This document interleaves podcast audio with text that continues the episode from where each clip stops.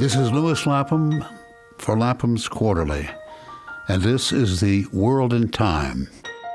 Lead support for the World in Time podcast has been provided by Lisette Prince through the EJMP Fund for Philanthropy.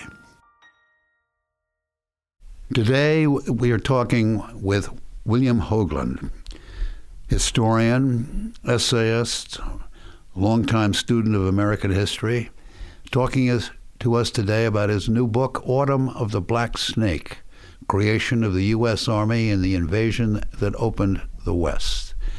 Bill, I truly enjoyed this book because you're such a good writer, and this is a truly fine story. And, and as I understand it, the time of, you, of your book really is 1791 to 1794 95, the creation of the U.S. Army.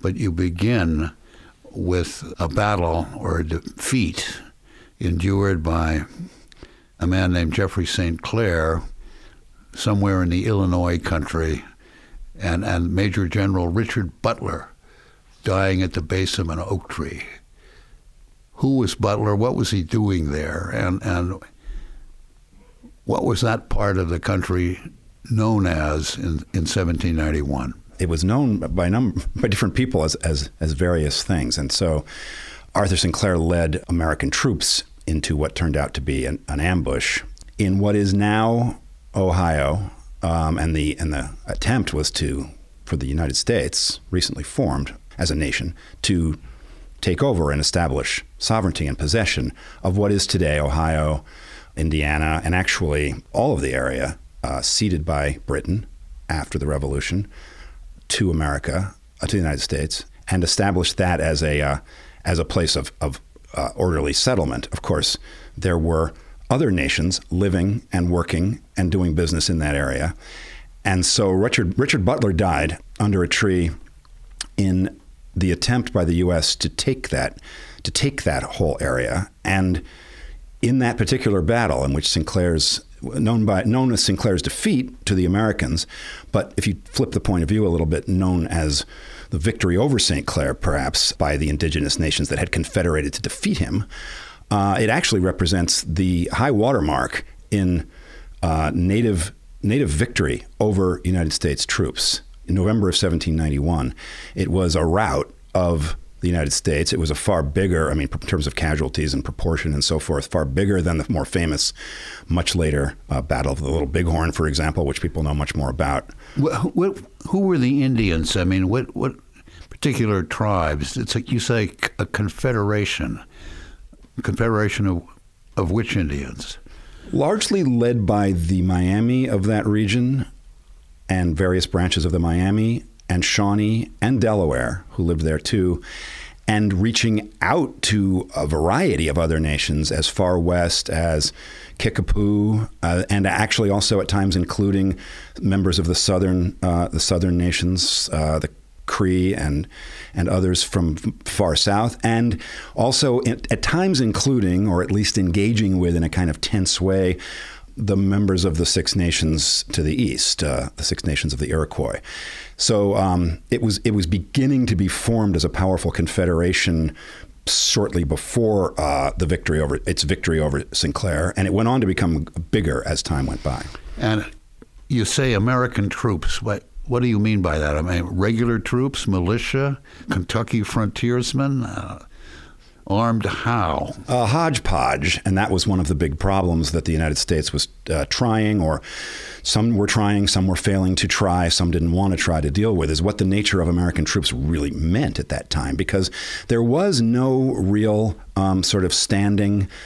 U.S. military establishment, no peacetime army at that time, because a lot of people objected to that. So the group that was put together to under St. Clair, to carry out what was advertised, billed as a sort of an easy, quick, hopefully, you know, really mop up these prob- these Indian problems uh, north and west of the Ohio River. That force that was put together was was a mix of militia, very few regulars, a sort of a, a stopgap type stopgap type of um, type of uh, recruiting called levies, which was short regulars, but short term and not very well trained, and existing only for the purpose of the of the mission, not not permanent regulars, and Kentucky militiamen as well. Yes. And you say a rout. By that you mean, but how many casualties? I mean, this is a traveling force. It's not only militia and irregulars, but also women and children and wagons and horses and and was utterly destroyed. Yeah, almost utterly. I mean, not not very many survivors. All of the you know, it's we, we don't always think about the fact that on these on these expeditions, pe- people talk about and they say camp you know camp followers or whatever in kind of general terms. But um, yeah, there were wives and girlfriends and, and babies and children, and there were many many civilians, of course, in, in support. Um, you know, wagon drivers, et cetera, et cetera, um, and all the women, almost all. I mean, maybe one survived uh, the rest were killed. Most of the officers and enormous numbers of the men. Of course, the numbers aren't aren't huge by modern standards because it was a, it was a small force, and that was one of the one of the issues. They didn't really have enough enough recruiting, enough people. But um, and, and actual numbers are a little controversial. But you know, between 600 and 1200 uh, is a is a nice range because that's how whether you're counting actual soldiers or whether you're counting all the civilians. But yeah, the the essentially when that was over what had passed for an American army wasn't just beaten in the field, but was literally over. I mean, wiped out. There really wasn't an American army anymore. And who were the leaders of the on the Indian side? You mentioned two extraordinary characters. One is called Blue Jacket, the other Little Turtle. Are they, are they both there? Yeah, they were both there. And Buckongahelas, a Delaware leader, about whom I, on whom I focus less in the book, and less is less is less is known, I guess. So it was sort of a triumvirate. But the two sort of st- the standout relationship to me is the relationship between Blue Jacket and Little Turtle. They actually were not, you know, um, aligned in, in, in, many ways, both as personalities or even in terms of how they thought about strategy. But they collaborated brilliantly in this defeat of Arthur St. Clair, and essentially together, in a kind of interesting integrated merging of their two very different personalities, managed to have this this standout victory. Describe their personalities. I mean, you they deserve a few words in their favor. Yeah, they deserve, you know, they deserve a lot of words and it's funny because we we don't we know so much more about other later Native American leaders, but Blue Jacket, Shawnee, extremely flamboyant, extremely interested in, you know, uh, fancy dress and uh, big personality, very much in very much in love with many of the European style conveniences that marked native life at that time. There were movements against that. There were purifying and ascetic movements to get rid of all European influences. Blue Jacket was part of the of the movement to drive out white incursion and to hold back U.S. incursion. No one was more committed to that than he. And yet he was very much involved in all of the, you know, he liked to drink.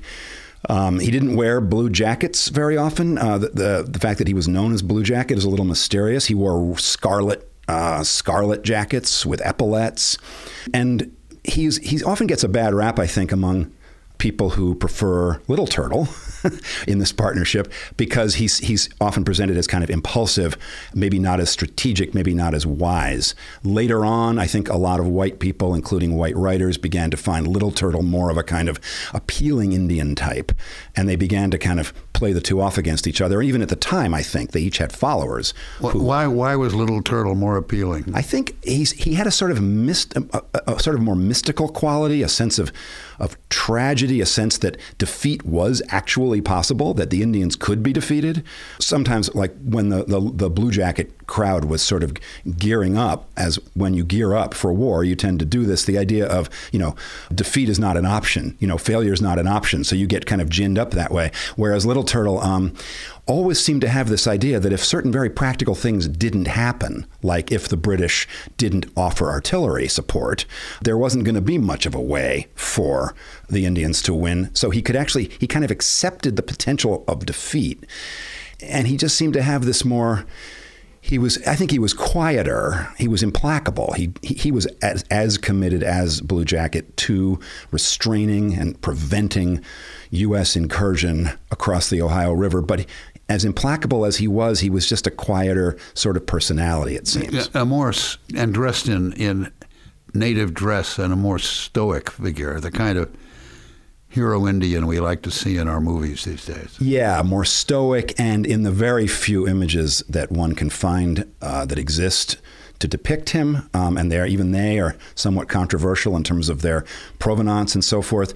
He is presented in more traditional native dress. There are no existing images of Blue Jacket. So it's all by report that we hear that he walked around in a scarlet jacket and a big hat and was more flamboyant. Okay, the the battle, uh, you know, the rout takes place at the a bend of the upper Wabash River, and then eventually news of the retreat gets back to Washington and Philadelphia. I mean, our government is in in in Philadelphia at the time. We have not yet moved it to Washington, and the uh, so here is the President of the United States, and he's having dinner and describe how the news comes to him. Yeah, it's one of the famous stories of Washington's. Um, it was presented as, at the time, as how great he was at controlling his emotions, but in fact, he completely lost it uh, when he got the news of this defeat because he had told St. Clair, as he gave him his orders personally in the very parlor in which he received the news, he had he had told St. Clair, "Whatever you do, beware a surprise." You know how they fight us. You know we are vulnerable to surprise. Beware a surprise. And of course, uh, St. Clair was surprise attacked. He didn't fortify his, his encampment. It was a, it was everything Washington had warned St. Clair against. So uh, Washington, not not yet having uh, confirmation. Rumors had come east of the defeat, but there was no yet not yet any confirmation. Washington was at dinner when uh, a soldier arrived at the door, demanded to see the president. He had dispatches from the Western Army. Only the president could see them. He didn't want to hand them to anybody else. Washington came out to the parlor, took or to the entryway, took the dispatches, read them went back into dinner and spent the next hour or so in his normal sort of entertainment mode. He and his, his guests then joined the ladies in Martha Washington's parlor, and they all he talked to every one of the ladies as he always did. Everything seemed normal. They all left and he just blew up in a way that I don't think anyone had ever reported, has ever reported him blowing up to that degree uh, before or since. His private secretary, uh, Tobias Lear, was witness to this, and uh, he was, I mean, he was literally cursing. He was shaking, standing and shaking, and waving his arms around and cursing St. Clair, you know, to to damnation essentially, and saying it's you know the blood of the orphans is on him, and recalling that he had told St. Clair this one thing. It was like you have one job, you know, beware a surprise, and that had completely failed. And Washington, this goes is a long history with his life and career as a himself a fighter against the Indians and as a real estate speculator opening up on behalf of Virginia tobacco planters the land west of the Alleghenies. I mean, he, he had been in this country I mean, a long time before. I mean, uh, this is 1791, but but Washington is there in 1753 as as in what capacity? He began his career essentially. I mean, the fact that he had a career at all, which uh, involved him coming back from some disadvantage in his in his inheritance in Virginia, uh, he had a career at all because he got involved early on with exploring that very very area, beginning to to get across the Allegheny Mountains to the to the point where Pittsburgh was later built, where the Monongahela and the Allegheny uh, come together to form the headwaters of the Ohio River, and he had not only seen and sort of tried to open up, but had himself early on speculated in Western land. Um, everybody, he was certainly not alone in this. Everybody who had the means, or at least many, many people who had the means at that time, were involved in the idea that the, the future uh, bonanza, financial bonanza, was going to lie uh, in those lands. And so Washington began his career as a teenager, really, um, getting ahead the only way he could by making himself available to those to those speculators and becoming one of them himself. It's a funny leap from, say, 1750s when he begins to kind of come into his own to 1791 when he experiences the news of this defeat. I mean, in 1791, we are talking about him being the first president of the United States. And not only that, but the greatest man in the world, as far as many uh, people were concerned, having pulled off the revolution, helped form the nation, all of that. But the the, the explosion, I think, goes back to I mean, he had been involved in trying to take this land and develop it per, the, the personal and the political join here in a way that it makes them almost inextricable, uh, I think. And so he began in the seven. So we we we find we go back and find him in the 1750s, um, working for the Ohio Company of Virginia and the governor, the Royal, Royal Lieutenant Governor of Virginia, Lord Dinwiddie, to actually drive the French out of that area. That's how far back this goes. Back to the when the French held the area that's where Washington really came into his own in a kind of ironic and odd way, in the Explain sense that, he that of, way. he kind That's, of- yeah, yeah, that's 1753, and that's uh, the Great Meadow, I think, near yeah, near then Fort Pitt, Fort Duquesne, but now Pittsburgh, and that's an engagement that in, puts Washington up against the Indians. yeah. French and the Indians, and of course, the Americans came to call that war the French and Indian War. But what ensued from it, from from that engagement, is largely as the Seven Years' War that threw the entire much of the globe into a conflagration, and it, a lot of it starts uh, right there with Washington trying to, to push the French out of Fort Duquesne, which they had built there to establish their own presence and their own sovereignty, as they saw that all these Virginians and other Americans were making moves on Indian land in, around those headwaters. They, the French established their own presence there. And so Dinwiddie sent Washington ostensibly to unseat them from Fort Duquesne and move the French out of there. Washington didn't have enough troops to do that. He didn't have enough uh, native support. He didn't have any any of the, the means to do it. So one of the questions will always remain about what Dinwiddie was really up to, sending this young, completely inexperienced, hyper enthusiastic, uh, quite self involved young man with not enough troops to drive the French army out of out of a very very well built fort. You know, uh, Dinwiddie had the desire to draw.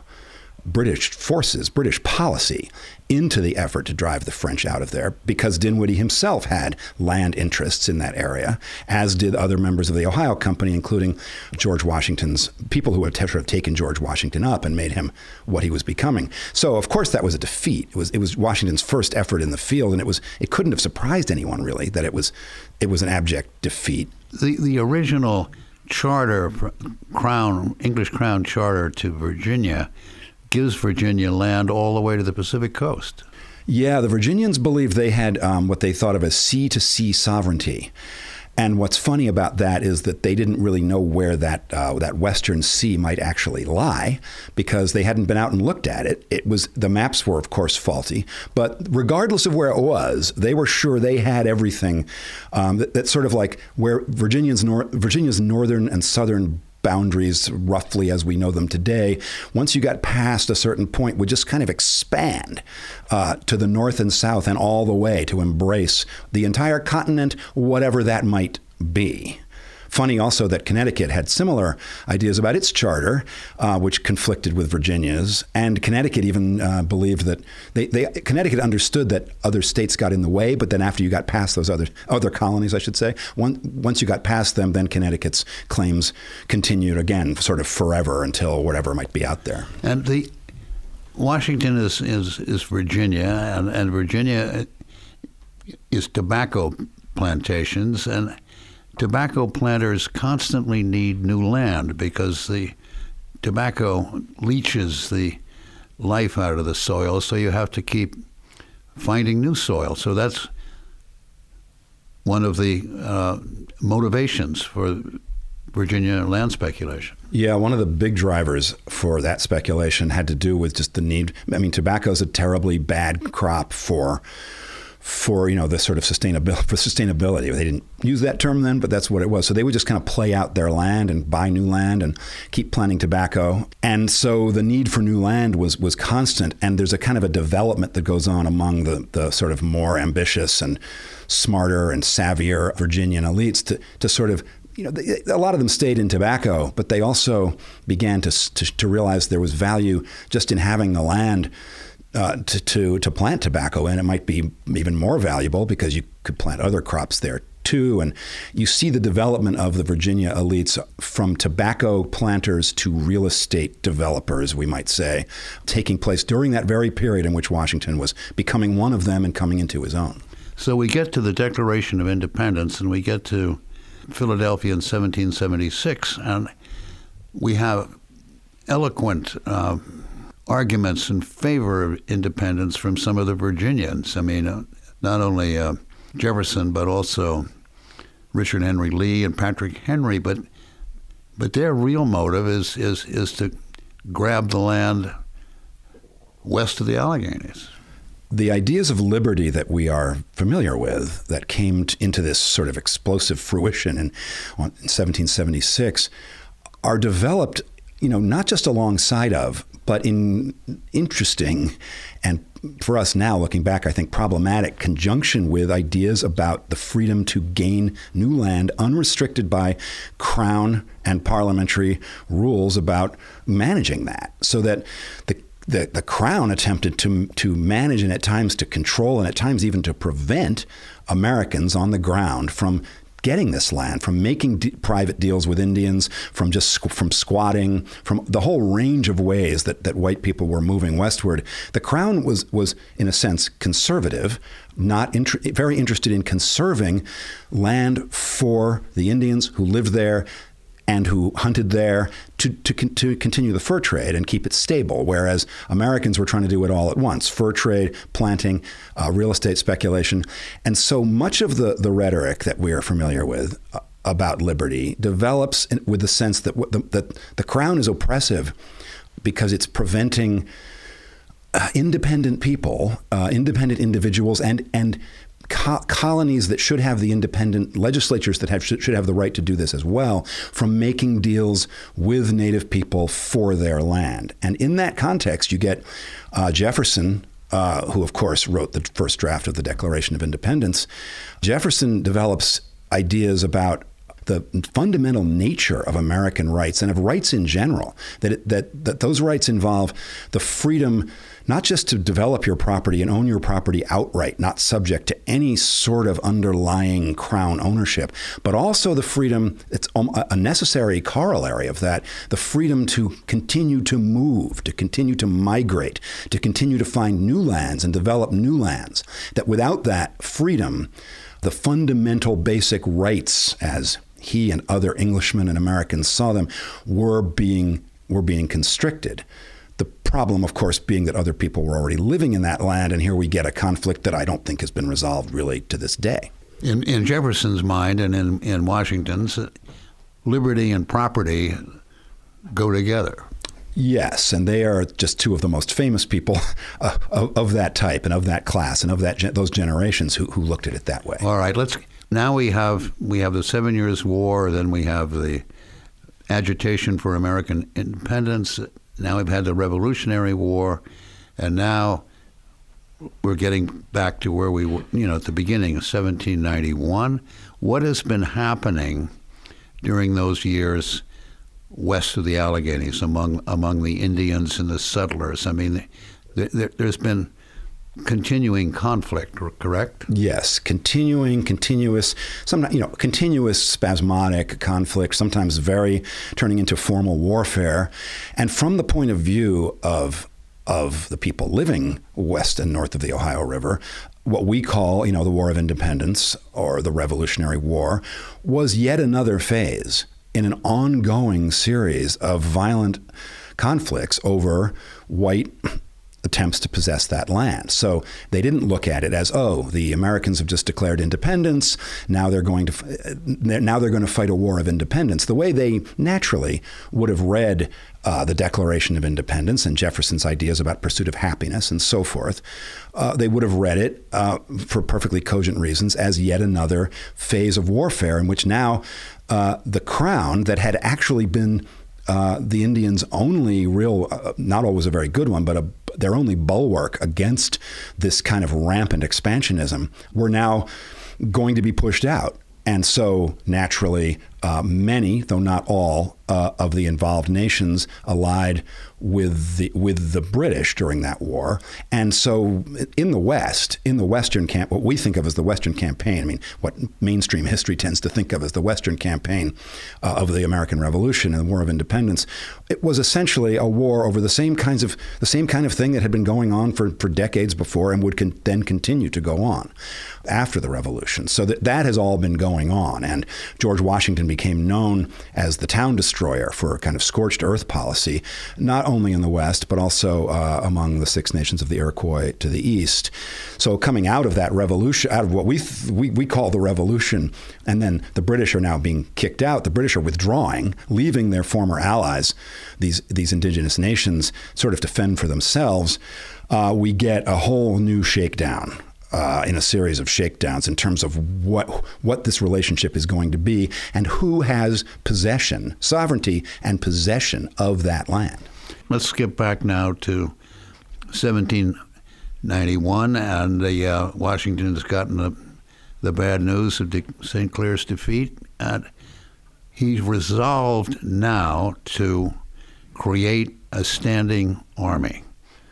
And with that army, and this is the subtitle of your book, The Creation of the U.S. Army and the Invasion of the Opening of the West. And so the Standing Army is to conquer the lands west of the uh, Alleghenies for the colonial real estate interests.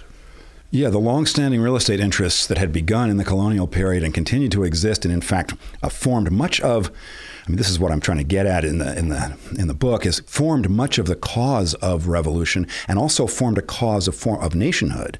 Those real estate interests have now been once again defeated, and now abjectly and horribly defeated in what could have felt like the last ditch effort in some ways because there had not been the standing army. Now, one of the fascinating things about Washington responding to St. Clair's defeat so violently and and now determining to win a political battle, not a not a military battle, but a, a, a, deeply fought a political battle to get the United States a permanent peacetime regular force of decent size, is that he always wanted that anyway. And he he and others who, who thought like him, and he, again, he was the leader of these of these people, but he was far from alone. People like Alexander Hamilton and Henry Knox and others who had long thought since during since since the since the revolution that the United States needed to no longer rely on militia and no longer rely on short-term sort of temporary recruitment to be sort of to be dissipated at the end of any particular campaign, but needed just to be a nation to be a nation means having a national army. In fact, I think many people in the 18th century everywhere would have assumed that nationhood specifically meant that. So, ever since the 1770s, Washington had been committed to the idea of forming an army for the purpose of creating nationhood and forming nationhood for the purpose of creating an army and entering the, the modern world of the uh, of the European type nation state. So now he kind of has the it's a funny it's a funny thing because he always wanted it and couldn't get it. In the worst defeat that the U.S. actually would ever suffer at native hands, he got what he needed politically in order to bring about the creation of the U.S. Army. And that takes place in, in your book. I mean, it opens in 1791 with the death of Major General Butler.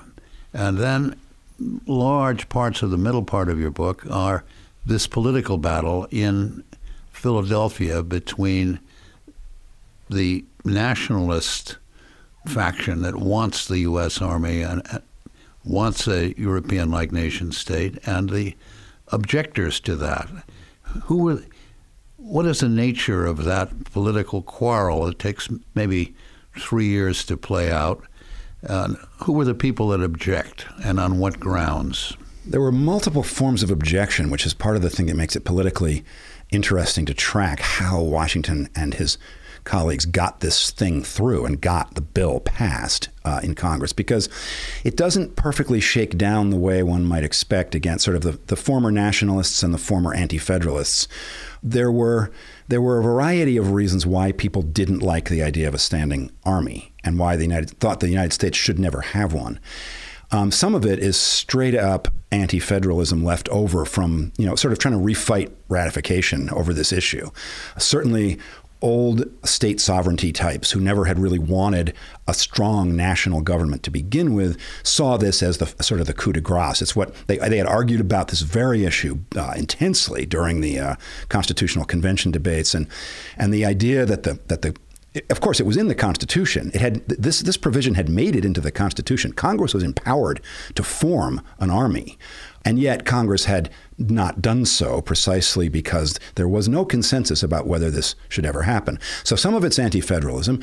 There are people who are, I mean, New England people who, who ha- some of whom had been anti-federalists too, um, but there were there were sort of fe- federalist types or, or nat- people who had, had been and still were nationalist types who thought that fighting an Indian, an Indian war for possession of the West um, just kind of was just morally and ethically wrong. I mean, there were those people there at the time saying, "What are we doing expanding like this?" This. The same arguments that came up later in the late, late 19th and early 20th century about America's role in the larger world, the global world, were, were alive and well.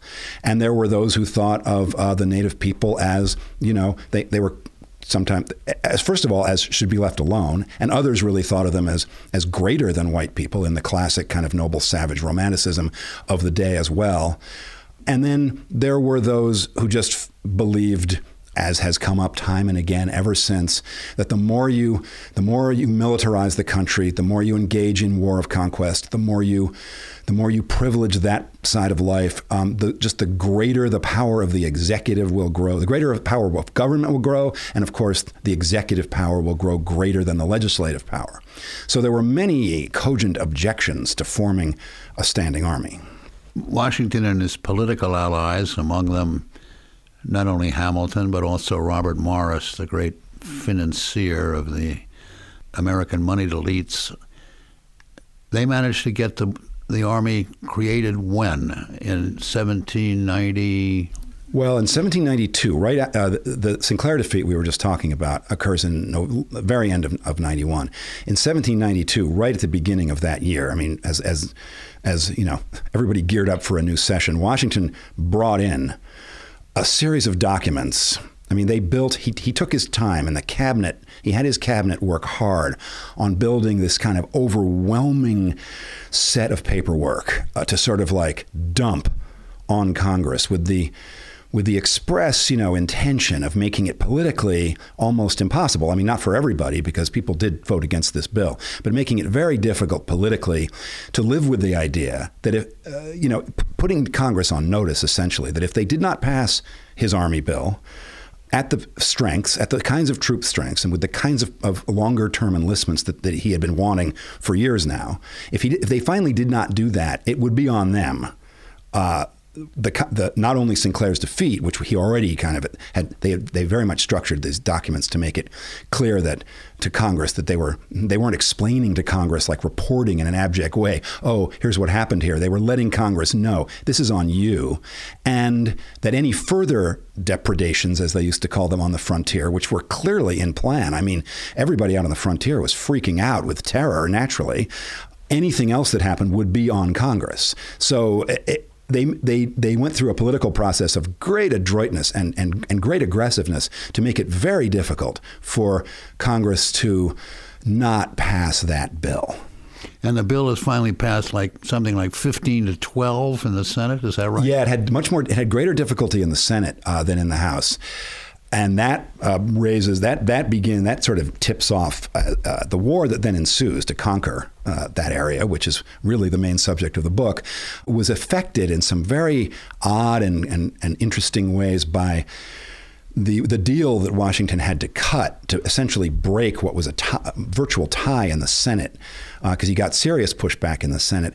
There were people in the Senate um, who took a took a a different view, kind of their own view, which was yes, we need to take over that area. Of course we do. It's our sovereignty is there and America has to grow. But it's just unethical to do it by warfare unless we have exhausted all other means. And they didn't believe that Washington had exa- had sincerely attempted peace negotiations. And they had good reason for that because peace negotiations had been sort of desultory up to that point, although uh, the Washington administration denied that. And so, really, Washington cut a deal with certain key senators uh, to say, okay, if you pass the bill, I, we will engage in newly assertive, newly sincere, newly serious negotiating efforts to try to avoid the use of the very army you're giving us the power to use.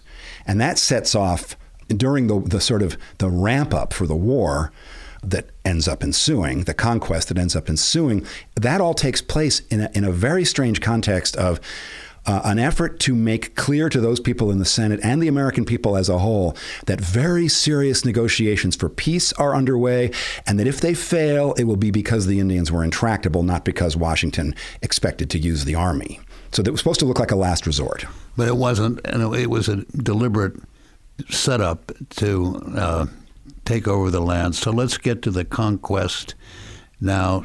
You know, the latter half of your book what year are we now talking about, and under whose command does the conquest take place? That is the Black Snake of your title. Yes, yeah, he was referred to by his enemies actually in a, in a, with grudging respect as the Black Snake, and his name was Anthony Wayne, also known uh, sometimes affectionately by his men as Mad Anthony. And uh, he, Washington appointing Wayne as the general of this new army that didn't exist, by the way. I mean, Wayne had to build, Wayne, Washington, Knox had to build that army from almost literally scratch, given what had happened with the St. Clair defeat and the fact that this was a new army a new level of army anyway. Washington's making Wayne the the commander of that army seemed to many at the time like a terrible idea and probably the worst decision might turn out to be the worst decision he ever made.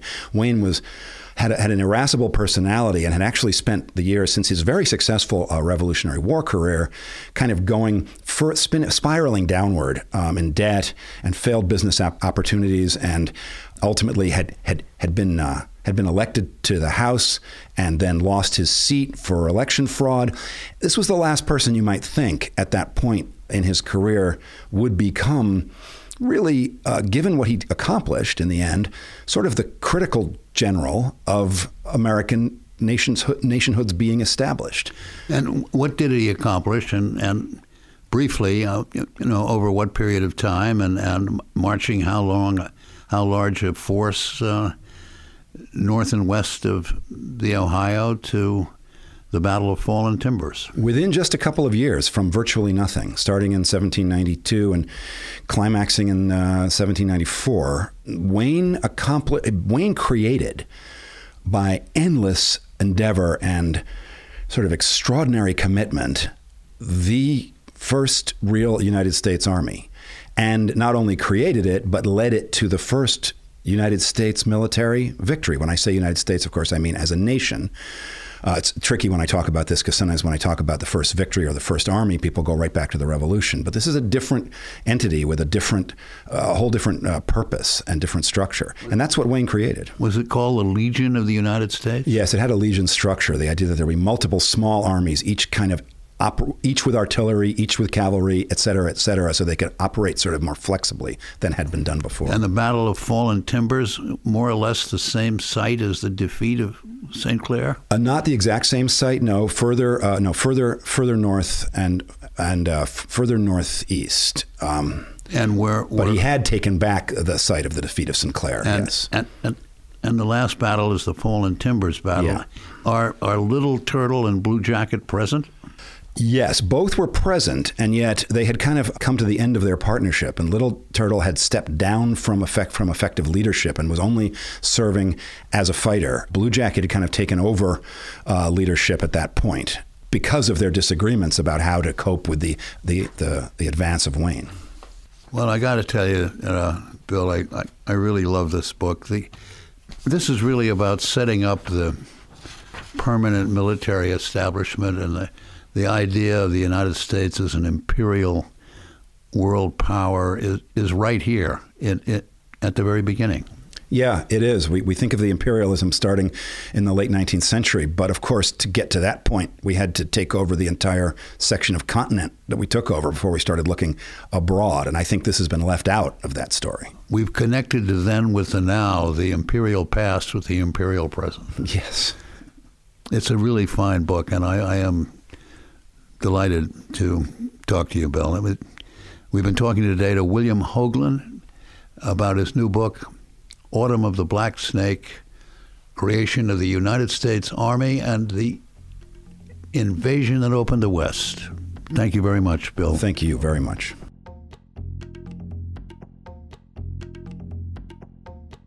Lapham's Quarterly brings voices from the past up to the microphone of the present.